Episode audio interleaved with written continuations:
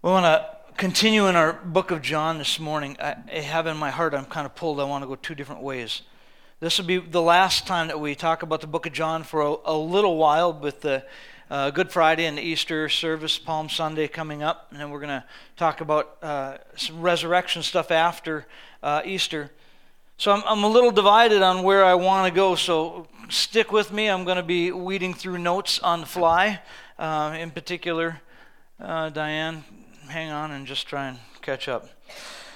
One of the reasons that I love Scripture, one of the reasons that I believe in the Bible, one of the reasons I believe what God has written is because it is about people testifying about what they've seen and what they've experienced. Through the Holy Spirit, the Holy Spirit has given, has given instruction, but we find that there are struggles and there are difficulties in people's lives, and God is in no way, no shape, no form trying to whitewash that or hide that. We read in Scripture about struggles. We read in Scripture about difficulties. We read in Scripture about sin, about people falling. Uh, God is not in any way trying to sugarcoat the Scriptures. If He were, then we would not read anything about Moses because Moses had some failures. Abraham had a wife that he gave away as his sister. Just saying. David had an affair with a woman. Her name was Bathsheba. She was taking a bath. I'm not sure if there's any correlation there. But they have a baby that dies, and in the whole process, David goes out and he has her husband killed. The Bible does not try to whitewash sin. The Bible does not try to hide that. There are difficulties, there are struggles. And for me, uh, when we look at Peter, you can look at, at Samson, you can look at Adam, you can look at Noah, Jacob, Leah, Ray. It, it just goes on and on and on. Scripture is filled with people and their failures, and there's hope in that because I have failures. There's hope in that because I have people sitting across the desk from me every week that struggle with failure, struggle with problems in their life. So, you know, I can't quite get this thing together. I've fallen this week. I, I fell this week. I stumbled. I, I, I fell. And I have to say, you're in good company. Because if it wasn't for the failures, if it wasn't for those things, we wouldn't be able to talk about God's Word. Scripture is filled with those types of experiences, and God reaches down. One of the hardest things for us to wrap our brain around is to wrap our brain around suffering. I'm going to preach this sermon today, and the next time we get back on John, I'm going to preach chapter 9 again. We're going to talk about suffering. The truth of the matter is, when we read John chapter 9, we read, we're really reading about the sovereignty of God. It's not just about suffering, it's about the sovereignty of God. The Bible is not silent on issues of sin, it's not silent on issues of disability. Did you know that? Your issue may be autism or Down syndrome or blindness or any other rare, unpronounceable conditions. I've heard unpronounceable conditions with letters this long, it's in small print, and you got to make up a definition because you don't know what it means. The Bible is not silent about that. You can't turn to the second chapter of John and read about autism, but you can read about God's dealing with disabilities in people's lives. We're going to look at that a little closer in the future, but the Bible is filled with God trying to shed his light and life on those struggles in our life. And think about this Who, what would I do as a pastor if God's word doesn't have something to say about that? I got to make it up on the fly. You come and sit in front of me, and I just got to make something up. Wait, well, I'm going through this in my life, Pastor. What's going on? And I got to make something up. God's word speaks to those issues in our life, speaks to the issue of struggling, speaks to the issue of suffering. John chapter 9, starting in verse 1. As he went along, Jesus, as he went along, he saw, I'm going to break this up. I'm just going to keep breaking this down. We're going to hit it kind of hard at first, and then you'll see the. If you ever just read a passage of Scripture and wanted to just burst out laughing, that's this kind of how John writes this. There's some real struggle, strong stuff in the front part of this. As he went along, Jesus went along, he saw a blind man, a man who was blind from birth, and his disciples asked him, Rabbi, who sinned, this man or his parents, that he was born blind. Chapter and verse 3, Jesus said, Neither this man or his parents sinned, Jesus said, but this happened so that the works of God might be displayed in him. As long as it is day, we must do the works of him who sent me. Night is coming when no one can work. While I am in the world, I am the light of the world. This seems the most peculiar piece of, of this, this passage, is this chapter. Why is Jesus talking about being the light in the middle of the disciples, asking him about who sinned? There's a couple things that are going on here. First of all, Jesus notices the man. The disciples have probably walked past this man a hundred times or a thousand times. He's been blind since birth. They don't ask him about it until Jesus notices. So, step number one as you go through the day, I'm going to ask you to do something. I'm going to ask you to notice people with struggles. I'm going to ask you to notice people with difficulties. I'm going to ask you to notice people with challenges, people with walkers, people with wheelchairs. I'm going to ask you to notice that there are people in this world around us that are hurting. Because way too often we've got our blinders on, we're headed for point A, and we got to get, doesn't make any difference what's going on around us. We've got to get there. And I'm telling you, our world is going to be a whole lot better if we act like the disciples who noticed this person who was blind, but they only noticed him, it appears, they've only noticed him after Jesus noticed him. And then all they wanted to do was find out why was he blind? They're looking for the cause.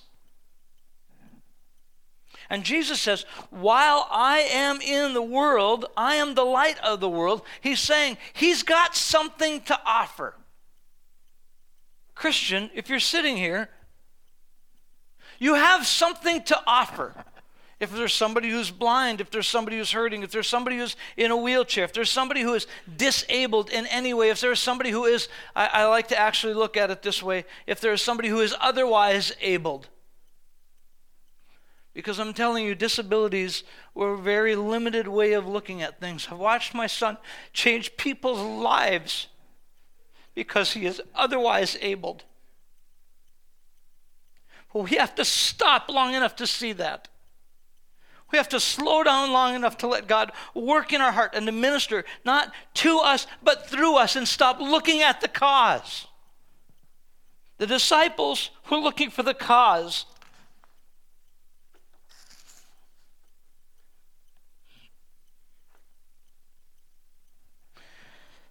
The disciples saw that Jesus' attention was turned to the blind man, and so they asked for an explanation in verse 3. Rabbi, who sinned? This man or his parents, that he was born this way. And Jesus answers their question, but not, not in the same category that they're thinking, not in the category that they're using. They want an explanation for his blindness. You see, the, the thought process ran like this, and we'll see it again. It comes up later on in the same passage of Scripture. And the reality is, it comes up in our heart, and I'm, I'm, probably, I'm probably as guilty as anybody. If somebody has a problem in life, they come and they sit in front of me, one of the first things I ask is, Well, how did you get here? Almost like you had to take a specific course in your life to get here. And sometimes that's just not true. Sometimes people are in a position not because of what they've done, but because of something that's happened to them. Anybody here Irish? Anybody here Irish? Please raise your hand. So Irish, okay, keep it up. Just one second, keep it up. Mary, I'm going to pick on Mary for a second. Mary, you can put your hands down. So Mary, you're from Ireland then, right? You moved you moved here from Ireland? You didn't move here from Ireland. Your parents lived in Ireland and moved here, so you're Irish. No, your, not your grandparents, your great grandparents. Her great grandparents were from Ireland, and her great grandparents. So it was your choice then to move here, right? You're Irish, but you're living in a foreign country. America is not her, right? You're a foreigner. Ooh. So, how many of you know that sometimes we're in circumstances that we had nothing to do with? Mary was born and raised in the United States, even though her heritage is in Ireland. If her parents or great grandparents had stayed put, she'd have been born someplace else, right? But they didn't stay put, they moved. And she's here because of their decision. She is thousands and thousands of miles away from her quote unquote homeland because of her because of their decision, right? Follow me, stick with me for a little bit. We're lost in sin not because of our choice.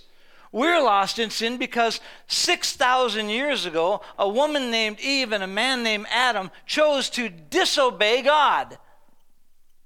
And because of that, sin has ruled and reigned in this world. And because of that, trials and struggles have come into this world. And sometimes we find ourselves sitting in the middle of a problem that we had nothing to do with, and yet there we are.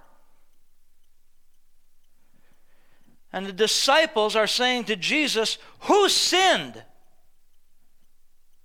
You see, they want to understand the explanation of this cause category. Why is this man in this situation? And we do the same thing. We look for cause. Well, this is going on. Well, somebody did something wrong.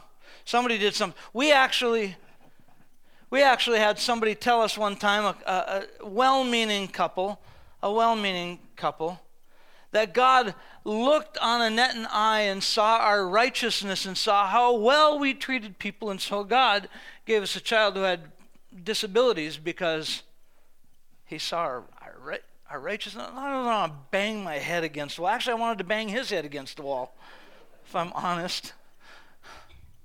That's a reality.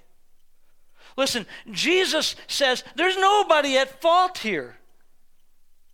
And we want to find somebody and put somebody, we want that closure in our life to say, this is a difficult situation. And in order for me to understand it, I have to be able to blame somebody. I got to put it in this little cause circle and say, because you did this, you have that problem. And we can't do that.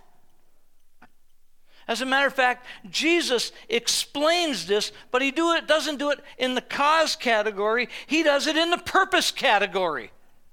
Jesus opens up a whole new category on these disciples. They're looking for the cause. They want to know why this man is struggling from blindness. And Jesus said in verse 3 Neither this man nor his parents have sinned, Jesus said, but this happened so the works of God might be displayed in him instead of the, the, the why, instead of the, the, the what caused this. He opens it up to a whole new purpose category. So don't worry about why he's blind. What am I going to do about it? What's going to change? There's going to change. There's a purpose. Did you hear that? There's a purpose to his disability. There's a purpose to that man's struggle. You know how we short change God when we try to avoid all the struggle? James says, Count it all joy my brothers, when you go through various types of struggles and, and, and hardships, count it all joy. Embrace it like an old friend. You say, I don't want it. I don't want, I don't want to be part of that. I don't want, I don't want it. Too bad. You're born here. You were born in America, Mary. I'm sorry. Not really. I'm glad you're here.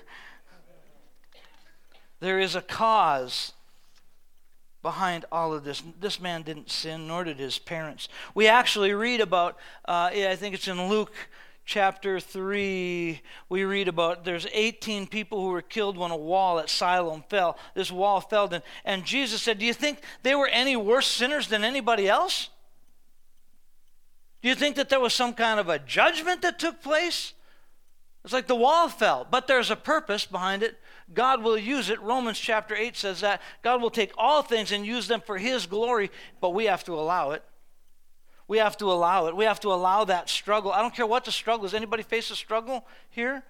Yeah, some of us have faced a struggle just in this past week. Some of us have been facing a struggle for a year. Some of us have been facing. Listen, when we talk to us, we talk about suffering. Sometimes suffering can last for decades. Decades. And if we're looking for the cause all the time behind the behind it, we're going to find ourselves struggling. We're going to find ourselves not sure we can hang on to God. That's that song we just we just sang. So he'll he'll never let you down. He'll never let you down. If you find yourself let down, you're probably looking in the cause category instead of in the purpose category. Let's change and look at the purpose category and say, how does God want to use this in my life? How can God be glorified through this? Does that make sense? So Jesus reaches down. I'm not going to read the whole entire story. He reaches down, grabs a handful of dirt, he spits in it, he makes mud, and he sticks it on this guy's eyes. Okay, so if you see somebody downtown who's got a white stick and is blind, unless God writes it on a building next to you. I'm not going to advise you to pick up dirt, spit in it, and stick it on the guy's eyes. I'm just not going there. After saying this, he spit on the ground and he made some mud with the saliva and he put it on the man's eyes. Go, he told him, and wash in a pool of Siloam. This word means sent. So the man went and he washed and he came home seeing and his neighbors and those who had formerly seen him begging. They saw him begging. Guess what? This disability that he had, this struggle that he had, this thing that there was a purpose for, was actually a hardship. It caused him to struggle. It caused him to struggle so bad that he had to be out begging. We've got to stop reading scripture too fast.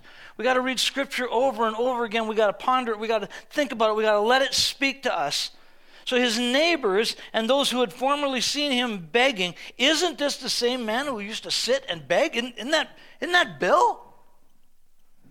Did you see Bill walking down the street by himself? He was, he was way, I, that wasn't, was, was that Bill? I mean, he was waving at people. He's saying, hey, how's it going? I recognize your voice. Hey, you must be Bob. Hey, you must be John. Boy, it's good to see you, Sally. I've never seen. Boy, this is. Can you? Okay. Honestly, honestly, honestly, let's get real. Imagine for a second that you've been blind your entire life.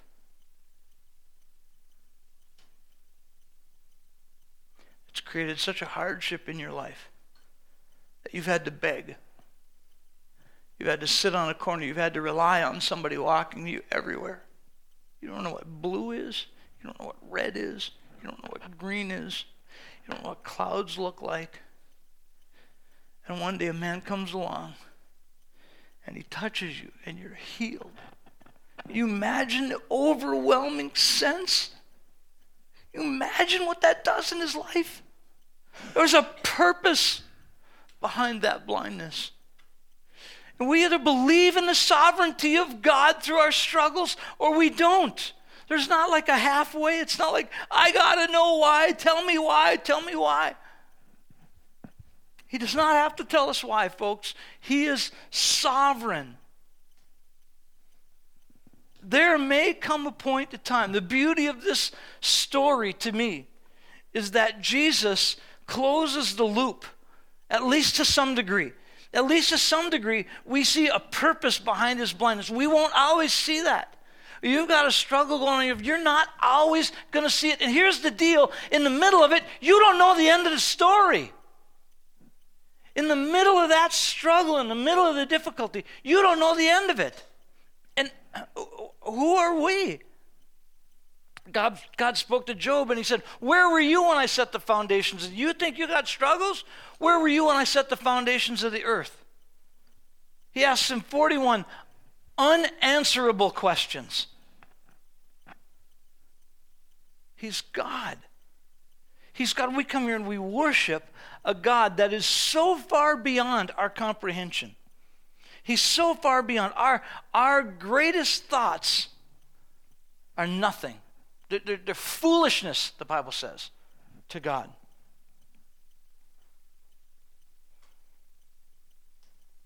So Jesus as we, we take the next few minutes, I want to close this, this, this. I want to talk about John in this way. I want to talk about this passage in this way. This is the beauty behind God's word is I think it's alive and it speaks so many things to us. But, but here we, we begin to see the reason, the cause, uh, uh, uh not the cause, but the, the purpose behind his blindness, perhaps. In John uh, chapter 9, or chapter 9 here, starting in verse 9, this is one of those things that just just kind of grabs me. Uh, some claimed, you know, I, I, read through this and you see that it's so heavy on the front side, and then it's almost like an Abbott and Costello routine on the back end. Some people claimed, and others said, no, he only looks like him. Is that Bill? No, he only looks like Bill. Bill's not quite as tall as this guy is. Is that no? Other claimed that he was, but he himself said, "It's me. It's me. This is me. I was the one who was begging on the corner. I was the one who was blind. How are your eyes opened? They asked. And he replied, The man they called Jesus, I'm not really sure who he is. You can see Abbott and Costello doing this, can't you? The man they called Jesus, he made some mud, he put it in my eyes, he told me to go to the pool and wash. I went down, I washed, now I can see. Where is this man? I don't know, I was blind four minutes ago. By the time I got done washing the mud out of my eyes, he was gone. I don't know. I don't know. So then the Pharisees decide, now the religious leaders, they decide they got to get in on this. You see, Jesus messes with them. Sometimes Jesus creates his own problems. Can I say that in church, Barry? But Jesus creates his own. He heals this guy on the Sabbath again. You know, if you'd have healed him on Tuesday, nobody would have cared. But no, you got to heal him on the Sabbath. Just like the last guy you healed on the Sabbath, just heal on Tuesday. It's easier. I don't know. So they, they brought him to the Pharisees. They, they, they brought to the Pharisees the man who had been blind. And now, the day on which Jesus had made the mud and opened the man's eyes was the Sabbath. So he, he did it. He set himself up. In verse 15, therefore, the Pharisees also asked him how he had received his sight. And the man says, He put mud in my eyes. And I washed, and now I see. And some of the Pharisees said, See, this man is not from God he does not keep the Sabbath. I understand that you're healed. I understand that life is immensely better for you. I get the fact that there was a miracle, but the dude did it on the Sabbath, and so that invalidates that he cannot be from God. Well, you read the end of the chapter. I'm done now. Now you messed that whole. That was my. That was my punch. That was, there goes my punch line.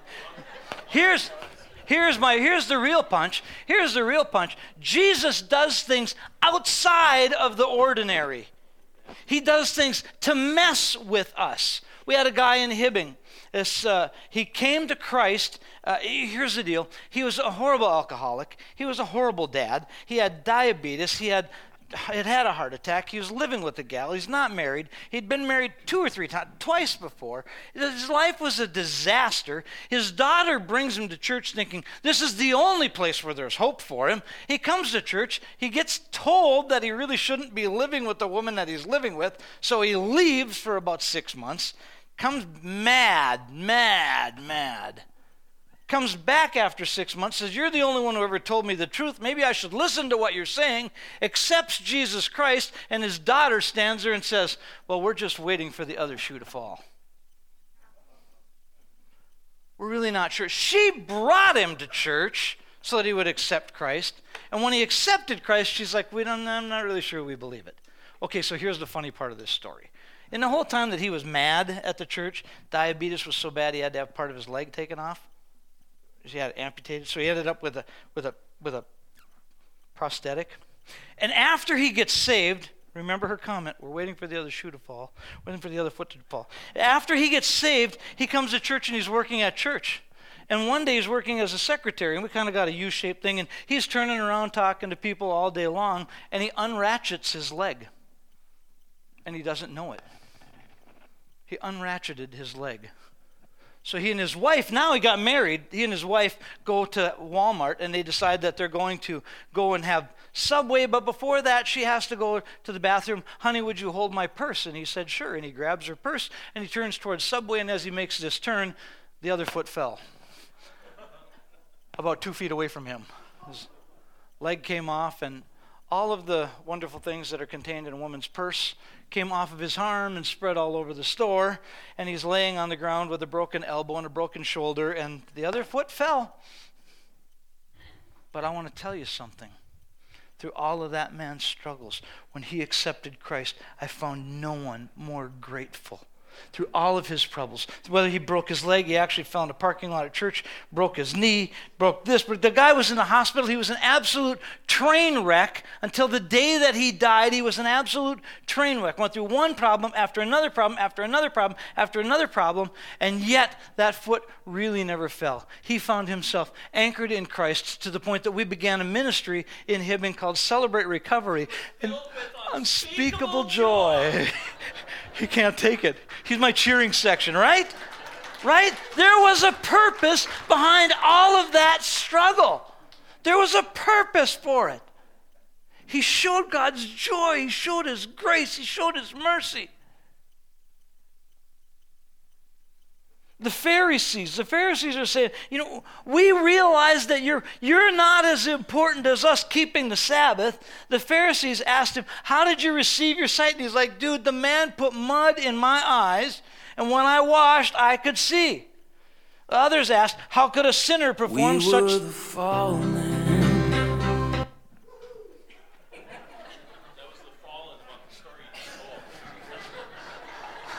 It was a little bit peppier. I could have danced, but that really caught me off.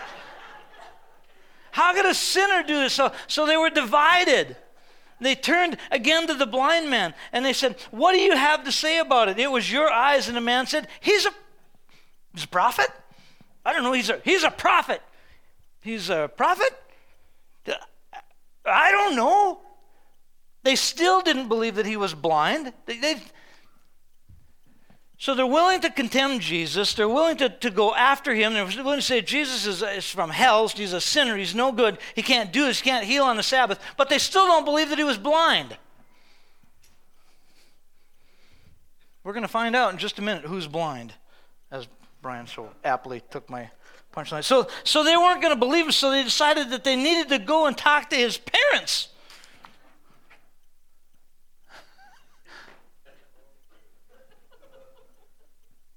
Like what? Verse 9, uh, verse 19. Is this your son? They asked. Is this the one that you say was born blind and now he can see? How is it that he can see? Well, we know he's our son, the parents answered, and we know that he was blind. But how can he see again or who opened his eyes? We don't know. Ask him. He's of legal age. He can speak for himself. His parents said this because they were afraid of the Jewish leaders who had already decided that anyone who acknowledged that Jesus was the Messiah was going to be kicked out of church. That's why his parents said, Ask him. So, a second time, they summoned him, the man who was blind, and they said, Give glory to God by lying to us. That's really what they said. Here's what they say Give glory to God by telling the truth, they said. We know this man is a sinner. So, what they're saying is, what we want you to do is tell us that you weren't blind and that this is all a sham and this is a fake. So, so give glory to God by doing it. And the guy can't do it. Two days ago, I was blind. Some dude came, he spit, he put mud in my eyes, he told me to wash. I can see. I'm not going to deny that. Look, here's what I want to tell you Here's what I want to tell you. If we begin to notice people in our community that have struggles around us, and we begin to reach out and be Christ, to be hope, to be light, to be life, they're going to come a point where they're going to say, you know what? I was blind. There's some way in my life that I was blind, and somebody helped me. Who helped you, and what did they do? I'm not really sure. But they said, God bless you at the end, and He did, and it's real. We have that chance. While today is today, while there's still light, while there's still while still daylight, we have the chance to be light. That's what Jesus said. And he told us, remember, he told us to go? He told us to go and to do the same things that he did. So a second time, they summoned the guy who was blind. Give glory to God by telling the truth, they said. We know this man's a sinner. He replied, Whether he's a sinner or not, I do not know. One thing I know I was blind, and now I see. And then they asked him, What did he do to you? How did he open your eyes? And he answered, yeah, I love this guy. I've already told you and you don't listen. Why do you want to hear it again? Do you want to become a disciple too?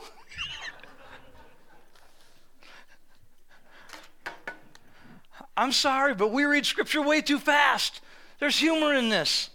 And then they hurled insults at him and said, You are this fellow's disciples. We're disciples of Moses. We believe in the Sabbath instead of healing on the Sabbath. You can't have that. We're going to throw him out of the church. We know that God spoke to Moses, but as for this fellow, we don't even know where he comes from. And the man answered, Now that's remarkable. You don't know where he comes from, and yet he opened my eyes? We know that God does not listen to sinners. This is, the, this is the, the blind guy. He's lecturing these religious leaders. He said, We know that God does not listen to sinners. He listens to a godly person who does his will. Nobody's ever heard of opening the eyes of a, of a man who was blind before. If this man were not from God, he could do nothing. Are you nuts? Are you crazy? How come you don't see this? Why do you keep asking me? I'm not going to change my story. This is the way it is. You tell me you don't know where, where he comes from? You're crazy. He's got to come from God. Now, I just added the scripture there a little bit, but you got to get the picture. To this they replied, You were steeped in sin at birth. Yes, and so was I, because Adam and Eve sinned. And so there was sin. I was born in sin too. Guess what? So were you. You were steeped in sin at birth. How dare you lecture us? And they threw him out. Ding, ding, ding, ding, ding, ding, ding. They believed the exact same thing that the disciples believed. They believe that there is a cause because you were a sinner, you've got this problem going on. And we're saying because of this problem, Jesus has a purpose. Let's let him use it as a purpose. Let's see the purpose behind it. John chapter 9. I'm running a little late. If you hang with me, will you stick with me? You can leave if you have to, but I'm really on a roll. I'm going to wrap it up soon. John chapter 9 and verse 35, they heard, Jesus heard that they had thrown him out. Probably the best day of his life. Probably the best day of this guy's life. He got kicked out of the church for crying out loud. They threw him out, and when they found him, when Jesus found him, he said, Do you believe in the Son of Man? And the guy's like, Dude, who is he? Like, who's the Son of Man? The man asked. Tell me so that I may believe in him. And Jesus said, You have now seen him. In fact, he is the one speaking with you. And the man said, Lord, I believe. And he worshiped. Jesus said, For judgment I have come into this world, so that the blind will see, and that those who see will become blind. Some of the Pharisees who were there with him heard him say this, and they asked, What? Are we blind too? Jesus said, If you were blind, you'd not be guilty of sin. But now that you claim that you can see, your guilt remains. I read through this story and I, there are parts of it that make me cry. There are parts of it that make me chuckle. There are parts that just make me laugh out loud. But the reality is, we come full circle on this account. We come full circle. Jesus takes a man who was blind from birth, and everybody's looking to see what's the cause of his blindness. Jesus said, It's not about the cause, it's about the purpose. Let me show you. And through all of it, he brings to light that the blindness is not so much about a physical blindness, but that there's a spiritual blindness that has grabbed hold of these religious people who think they're going to heaven. As a matter of fact, the more they persecute, the more they stand for their, their righteousness, the more they stand for doing things perfect, the more they say, You cannot heal on the Sabbath because that's too much like work. We don't care about the keep people, we care about the rules. You can't do this and you can't do that. Jesus said, That's blindness. That is blindness in the religious community, it's blindness in us. We work at judging. Let Him be the judge. Jesus is the one who's going to do it. We don't have to judge. We got to do what he did and lay down our lives. We've got to do what he did, and we've got to be Christ to this community. We've got to do what he did. We have to see people who have needs. Amen? Amen? Amen? I'm going to stop.